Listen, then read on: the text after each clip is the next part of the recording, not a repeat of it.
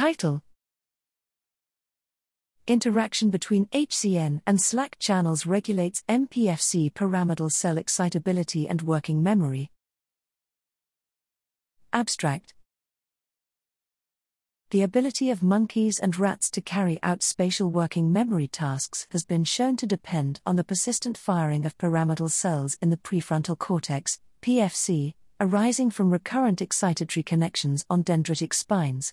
These spines express hyperpolarization-activated cyclic nucleotide-gated, HCN, channels whose open state is increased by cAMP signaling, and which markedly alter PFC network connectivity and neuronal firing.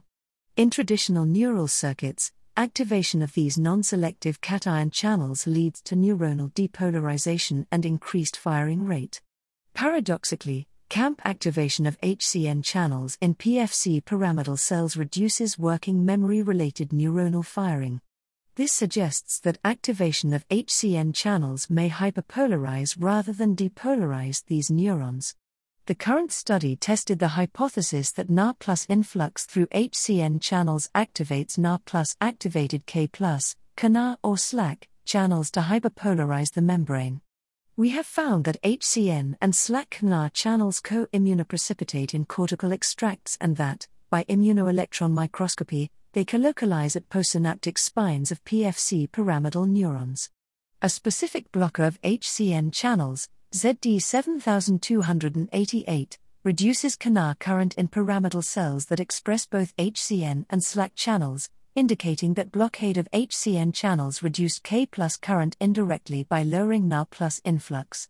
In contrast, ZD7288 has no effect on KNA currents in an HEK cell line stably expressing the SLAC channels, but no HCN channels, demonstrating that ZD7288 does not block SLAC channels directly.